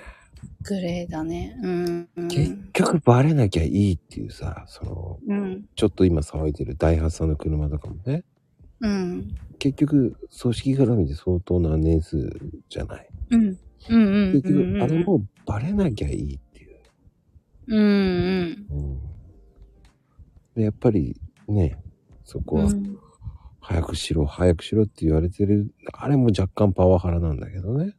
ああ、うん。でもパワハラだよね、どっちかっていうと。うん。正直パワハあのパワハラだって騒いでる人ほどパワハラしてたりするし。うん。うーん、パワハラに厳しい人ほどパワハラしてるとかね。うん、嫌な会社、うん、嫌なよ、うん、うん、まあ腐ってるね。本当に腐ってると思う。うん、うちの会社。うん。まあ、腐ってるって言っちゃダメよ。あ、そっか。うん。腐ってるっていうか、発酵し、あ、発酵してるっていうか、こう。発酵ではないけど、まあ、うーん、何かしらできない理由があるのかわからないけどね。うーん、うん、そこまで突っ込まれないだろうっていう安易な考えの会社もあるので。うん。それもあるかもしれない。うん。だから法の、法の抜け道がなんかあるんじゃないかなっていうのも見え隠れするよね。すいません。そこまで僕は詳しくないのでね。うんうんうんうん。なぜおそ松さんって何？どういうこと？わかんない。なんだろう。あ、おそ松。アニメでなんでおそ松くんが出てくるのって考えたんじゃないか。本当にギミックわかんねえな、その解読は。ごめんなさい。びっくりするわな。でもおそ松かどうかっていうのはさ、その抜け道もあると思うんだよね。せんにん規模じゃ平気ですとかさ。うん。まあ何かしらあるんだろうねっていうところ。まあただもう本当に、うん、もうこの会社に居座る気もなくなってきてるから、正直もう、うん、どうでもいいっちゃどうでもいい。うん、俺はいいと思うよ。うん。結局それが早めに見極められるか、そこはもうルナさんの時間かかるのは分かってたからね。うん。でもいい方向に持っていければいいかなっていうのもあるよね。うん、そう。うん。兆しはなんか見えてきてるからね。うん、まあ何かしらね、うん、まあこれでやめることになったらもうハローワークにブラックリストに載ってもらいましょうっていう、うんうん、感じかなっていうところで、うんうんうん、それこそね、あ私あし明日になったらもしかしたら書面もらえるかもしれないから、こういう状態ですって会社の方に訴えてあれしたにもかかわらず、あのー、何も対応してくれま、くれませんでしたって、うん、いう武器はもしかしたら明日手に入るかもしれないしね。うん。そうね。うん。うん。だから、まあ、それでいいのかなっていう感じ。うん。まあ、ロキはね、結局証拠がないと動いてくれないっていうところもあるから、うん、あれだけど、うん。あの、まあ、その書面ができてきて会社に対応してほしいってお願いしたのに対応してくれなかったので辞めましたってハローワークの方に行ってくれば、まあ、ハローワークの方から、ハローワークの方で会社の方にあれは言う、うん、あの事実確認まではするかしないかはわかんないけれども、うん、うん、でもあの少なくともグレーの方には入っていくから会社の、うん、うん、グレーになるかブラックになるか、うん、ブラックリストになるか、うん、っていう感じにもなってくるからね、うん。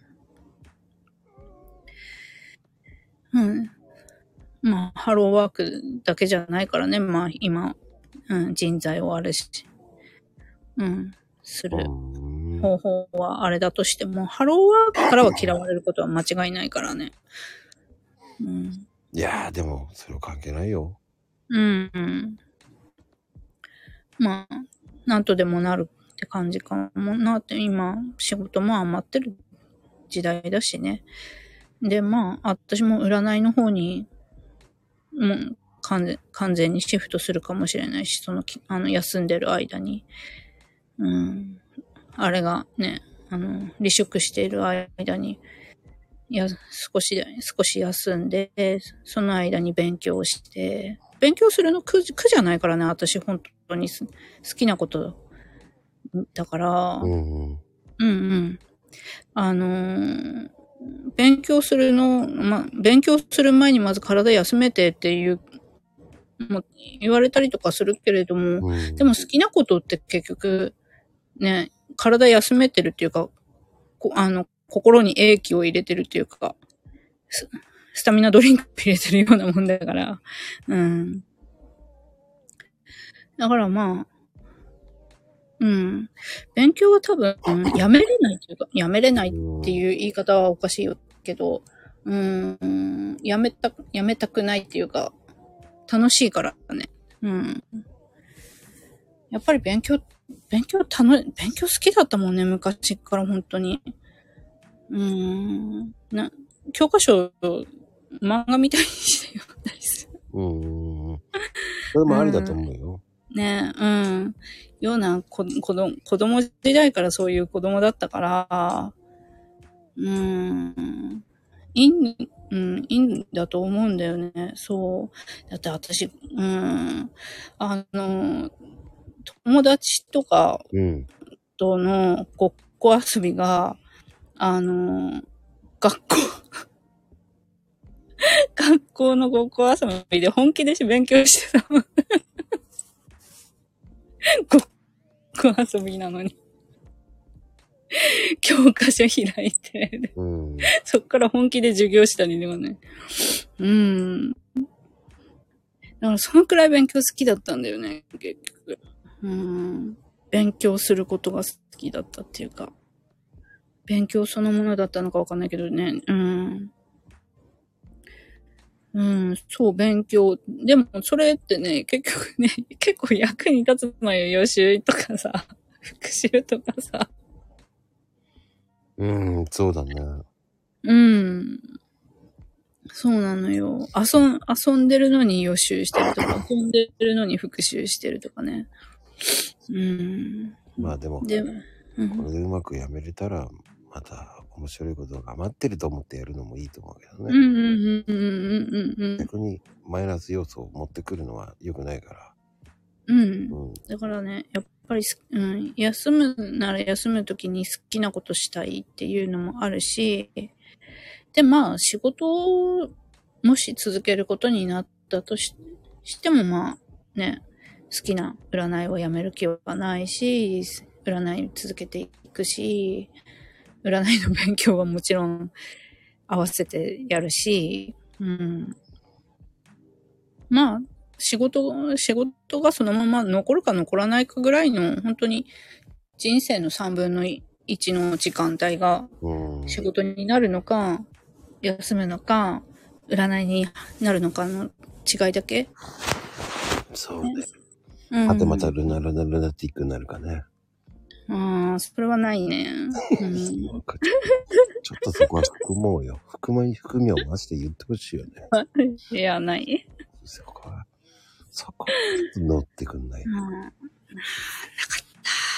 った。真面目な顔目。なかったな。うん、うん、でも、そういう風に見えてきてるっていうのはいいことだと思うけどな。うんうんうんうん。きっとね、貴重に本当にそういう風に見えてるっていうのも大事だと思うし。うんうんうんうん、でもそこは勉強に好きなんだったらね、うん、そういう風なものをどんどんどんどん取り入れる。最後には帝王学も学んでほしいと思うし、うん、帝王学なんだよ帝王学な。結局占い師の総本的には帝王学、ね、うん、まあね、うんそう、うんね、あのその気学さでさ、あの勉強ししてると、あの、自分の本命星って出て、出てくるじゃん、本命星。あの、なん、うんと、生まれた年、うん、とかで。うん。私、五王なのよね。五王って帝王の星なのよ。うんうんうん。うん。で、結局、あの、帝王だから、あの、周りがみんな敵か、みんな周りを殺してしまうっていう、うん。かっていうのを結局本命線に持ってるわけよね。うん。周りがみんな敵になるのか、周りが、をみんな殺してしまうのか。うん。それだけ強い星っていう意味なんだけど。うん。でもそういうのを持ってるっていうのって、やっぱり強いんだろうなって。うん。うん、って思うように、うん、まあ自分のために勉強するっていいことだからさ、うんうんうん、死ぬまで勉強だからさ、うん、そう死ぬまで勉強なのよ、うん、そうまし、ましてやさピコちゃんのあの勉勉強嫌いって言ってるけれども、実はピコちゃんだって、ね、いて座だから勉強好きなはずなんだよね。いやこの方はねやっぱりねえ。自分の仕事になるったら取ったわけですから、うん、勉強してもらうんですから、うん、そうそうそう、だからできる人なんだよね。うん、嫌いっていうかね、うん、まあ、まあ、あの、ピコ、ピコ演出が入ってますよ。だよね。うん。うん、そういう気がする。だって、いて座が勉強嫌いなわけないじゃんって思うもん。うん。テヘペロ。絶対探求心強いもん。うん。テヘペロとか言って。テヘペロね。嫌いだったらね、免許取れねえから。そうだよ。うん。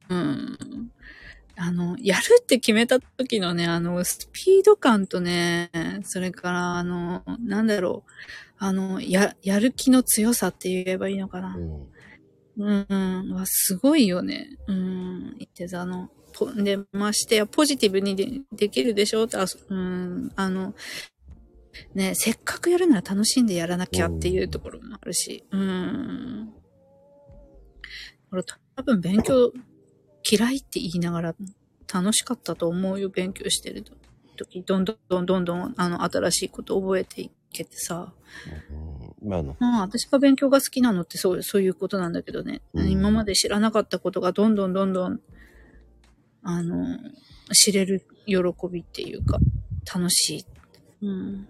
これが、あれだ。うん。まあ、だよね。うん、うん。楽しさが分かると面白くなってくるから。そうそう、勉強って面白いんだよ、楽しいんだよっていうのがね、分かってくれる。うん。ねえ、勉、うん。あの、子供勉強嫌いっていうのは結局押し付けられてるからなんだよね、上からね。うん。じゃなくて、あの、学ぶことって面白いとかさ、楽しいって思える。れば勉強なんて嫌いになんてなる要素がないんだよね。うん。うん、あの、勉強しなさいとかさ、言われるから勉強嫌いになるだけでさ、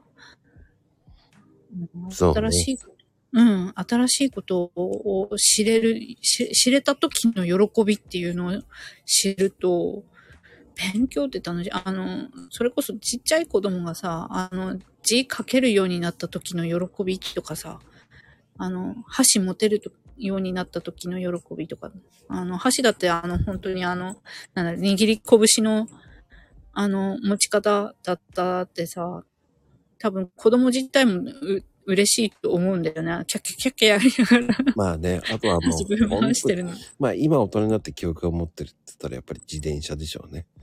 うん、自転車に乗れた時のね。うん、時の、うん、楽しさとかさ。大人になってもね、覚えるってると思うんですよ。うんうんうんうん、うん。そこの、やっぱりそういうのができるっていうことは何でもできるんですよ。できる。そうそうそう。勉強も同じ、本当にあの、と、あの、ね、あの、数学の問題を解け、解けた時の喜びとかさ、うん、そういうのもさ、一個一個さ、達成感とか、うん、だから、やっぱりた達成感の積み重ねっていうのが、やっぱり勉強好きになる、あれだよね、うん、一つの要素だよね。うん。いや、うん、え、そう、多分それの積み重ねが好きだったのが、あれだったのかもしれない。うん。うん、まあ、やっぱり小学校の時はね、やっぱり学年いちいだったりとかさ、そういうのも結局、あの、うんと、テストの成績が、まあ、良かったとか、そういうや、うん、積み重ね。うん。勉強して、新しいことを覚えて、それがうれ、た、嬉しかった、楽しかった、それが続けていったらテストの点が良かった、あ、嬉しかった、それ、うん、そういうふうに積み重ねていってたら、あの、まあ、学年いちい取れた、嬉しいって、うん。だから勉強楽しいとかさ、っていうあれ、うん、そうよね。うん。これがやっぱり楽しさだよね、勉強の楽しさ。今、占い、占いもやっぱり新しいことを覚えた、覚えたっていうか知れたっていうことの知的好奇心のね、し刺激されて、し、楽しい。うん。これの、うん、今積み重ねでちょ、うん、楽しいって思えるっていう、うん、いや、まあそれが占いっていう、そうね、うん、だけど、うん、だその勉強にがするのに合ってるんだと思う。うん、多分そうなのよね。私に合ってるんで楽しい。うん、うん。うん、もう、うん、そうやって聞いてると方向性はもうほぼ決まってんじゃないって言ってくれると思うよ。うん。うん。占いだろうなっていう、うん、私にはやっぱりこれなんだなっていうふうに思う。うましてや エムシー があれだからね、占い師の方に行っちゃってるからね、うん、やっぱりもう、うん、なるべくして、ね、なるっていう風にあれなんだなって、うん、思う、うん、そうだね、うん、そうそう。今日も意外と、はい、ルナティックワールド全開の、うん、そろそろきりたんぽが美味しくなる時期なんで、うん、いつになったらルナさんのきりたんぽを食べれるんだかね。あー、わかんない。でもきりたんぽ食べたいね。そろそろそういう時期だ、うん、そろそろっていうかもうもうもうじゃないもうもうもうもうだよね。だってうんもうもうだよ。もういい加減食べててもおかしくないね。きりたんぽ食べたいな、うん、どうそっち雪は。雪ね、こう、うんとね、今週今週違うな、先週の土曜日から降り始めて今、うん、うん、去年ほどではないけれどまた今日からあれ荒れてるって感じ。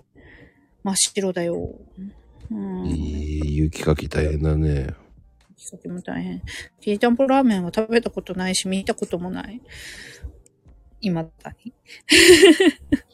にきりたんぽラーメン見たことないです見てって言ったよね鎌倉作るのは大変だよ。もう そ, そんなに雪はないよ、鎌倉作るまで。うん、まず富士ちゃんがあのね、北海道の方が作りやすいんだから。あ、そうだよ。北海道の方が作りやすいやつ。そうだよ。作って出してみろよって言った方がいいよ。うん、出して。とも富士さん。うん。きりたんぽ、うーん、鍋の季節だね。でもきりたんぽ食べてないな今年、そういえばっていう感じだけど。うーん、え、そうなの？今えー、いちミリも降ってない北海道なのに。え、そう、なんでなぜだとかなんでわかんない、なんでとかえー、宮崎と一緒？一緒なの？それか、うん、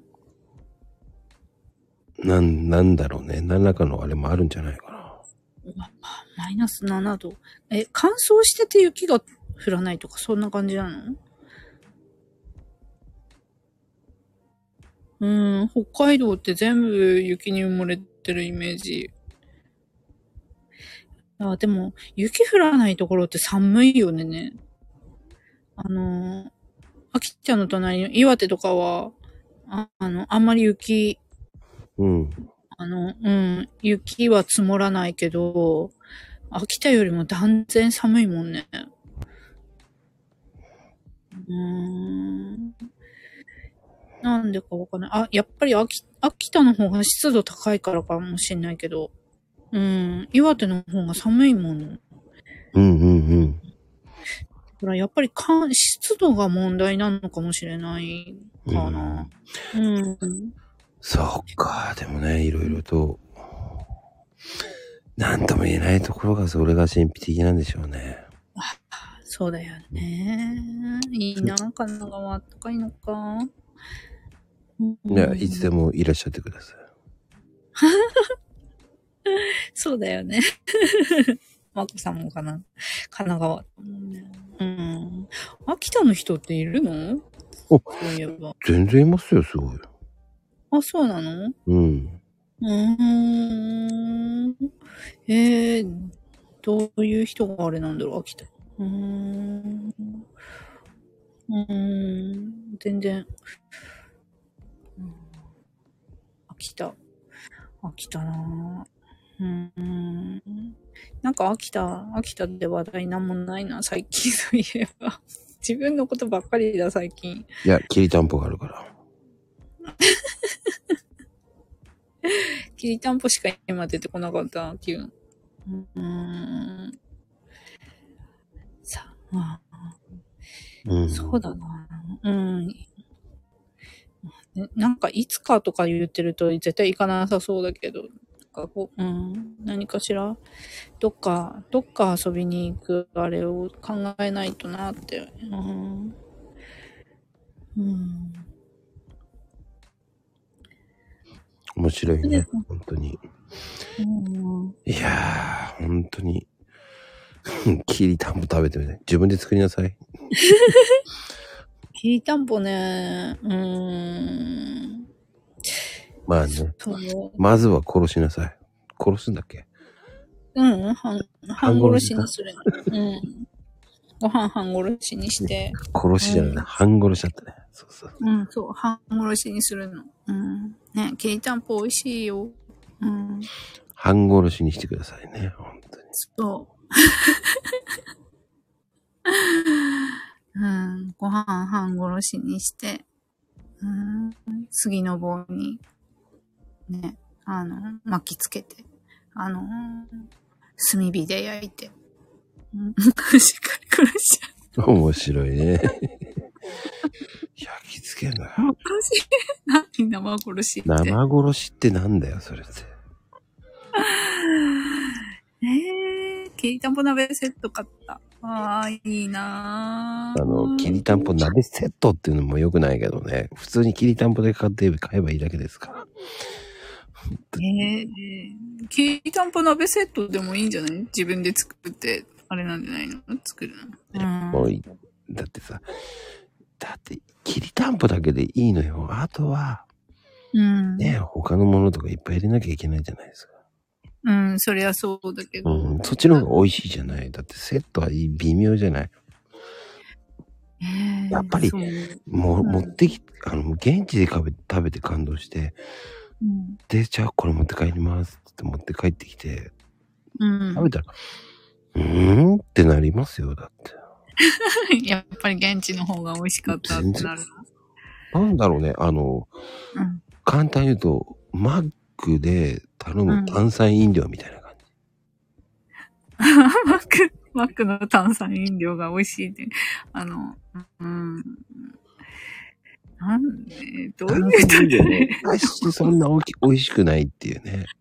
ああ。缶、缶、まあペットボトルの方がまだ炭酸威力ある。ああ、強いからね。そうそう、うん、そんな感じ。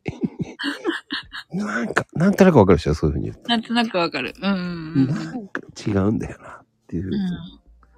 現場で食ってるからさ。うん。